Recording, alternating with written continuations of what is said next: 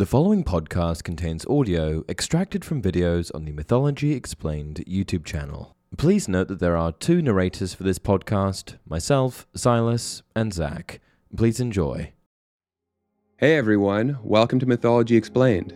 In today's video, we are going to discuss Belphegor, a demonic diplomat, one source presenting him as the ambassador to France, a demon to whom disciples paid homage to with their excrement, a demon dispatched to Italy, there marrying a woman to discover why marriage ruined the hearts of men, a demon called the god of gluttons, this an epithet that harkens back to him being one of the seven deadly demons of the seven deadly sins, either presiding over gluttony or sloth, depending on the source, and a demon derived from an ancient pantheon, walking that well worn path that leads from God to false God to demon lord.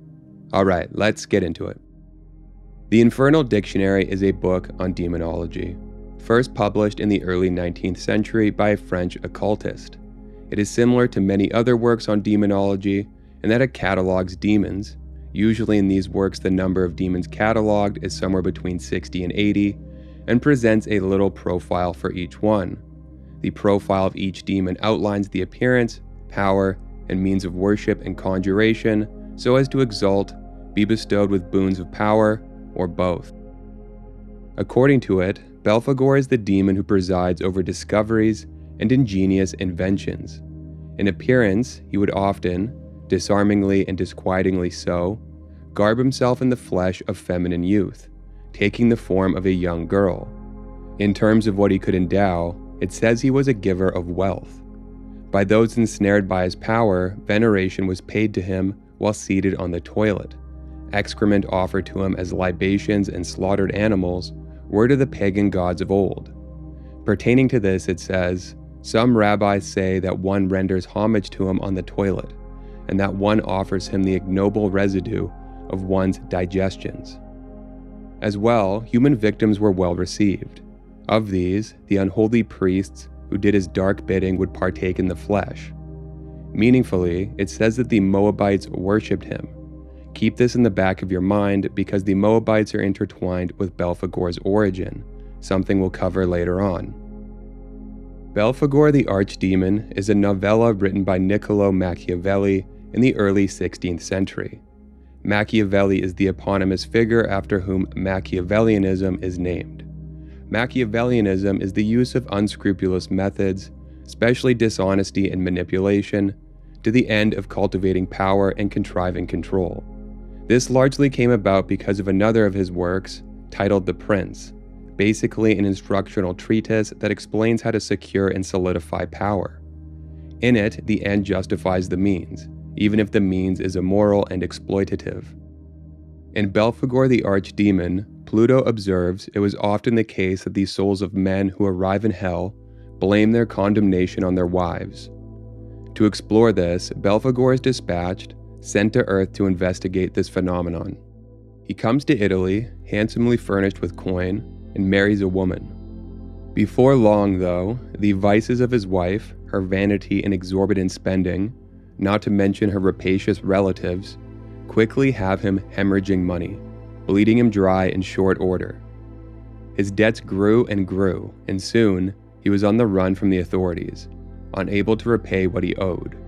Narrowly evading arrest, he ducked debt collectors and evaded the clutches of magistrates. Many events ensue, but the gist is this he flees, helped in this by a peasant, and makes his way back to hell, where he decries marriage as a wicked institution that damns the souls of men. Two other works, The Lantern of Light, produced in the early 15th century, and the Treatise on Confessions by Evildoers and Witches, produced in the late 16th century, each delineate a demonic hierarchy predicated on the seven deadly sins. In the Lantern of Light, Belphegor is the demon prince of gluttony. It reads, The sixth is called Belphegor, that is the god of gluttons. Conversely, in the treatise on the confessions by evildoers and witches, Belphegor is the demon prince of sloth. There are also further inconsistencies between the two works, both in the ordering of the sins and in other demons corresponding to different sins. Now, turning our attention to the Jewish and Christian scriptures, The name Belphegor itself doesn't come up in the Bible, but what does is the name of an ancient god that serves as the antecedent. Earlier on, the Moabites were mentioned, and now's the time we are going to circle back to that. It is believed that Belphegor is a pathologized derivation of Baal Peor, one of the Moabite gods, referred to as a false god in the Old Testament. The name Baal Peor is mentioned in the book of Numbers and the book of Deuteronomy.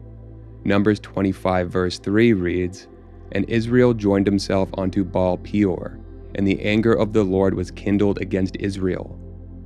This verse refers to the incident where the Israelites began to worship Baal Peor, which led to divine anger and punishment. There is no shortage of instances in the Old Testament where the Israelites deviate from the righteous path and break their covenant with God, closing their hearts to Him and embracing, in His stead, the sinful seduction of false gods. Invariably, these false gods were gods from the pantheons worshipped by other cultures in and around Canaan. And Canaan, if you didn't know, is a strip of land that borders the eastern coast of the Mediterranean and, according to the Old Testament, was the land promised to the Israelites by God. The Moabites were such a people, situated east of the Dead Sea, which abuts Canaan on its eastern front. To clarify, Canaan wasn't a country or an empire. It encompassed a number of city states, these loosely linked through proximity and cultural similarity. Today, Israel is situated in the midst of what was Canaan in the ancient days of antiquity. The pattern of the Israelites worshiping false gods, then being punished by God, and then returning to God's light and love, finding deliverance in the process, is why it wasn't uncommon for these false gods, once the revered deities comprised by the pantheons of bygone religions, to literally become demonized. Belphegor is an example of this. The antecedent Baal Peor eventually corrupted into the appellation of, by the reckoning of some sources, a prominent and powerful demon. And that's it for this video. If you enjoy the content, please like and subscribe. Thanks for watching.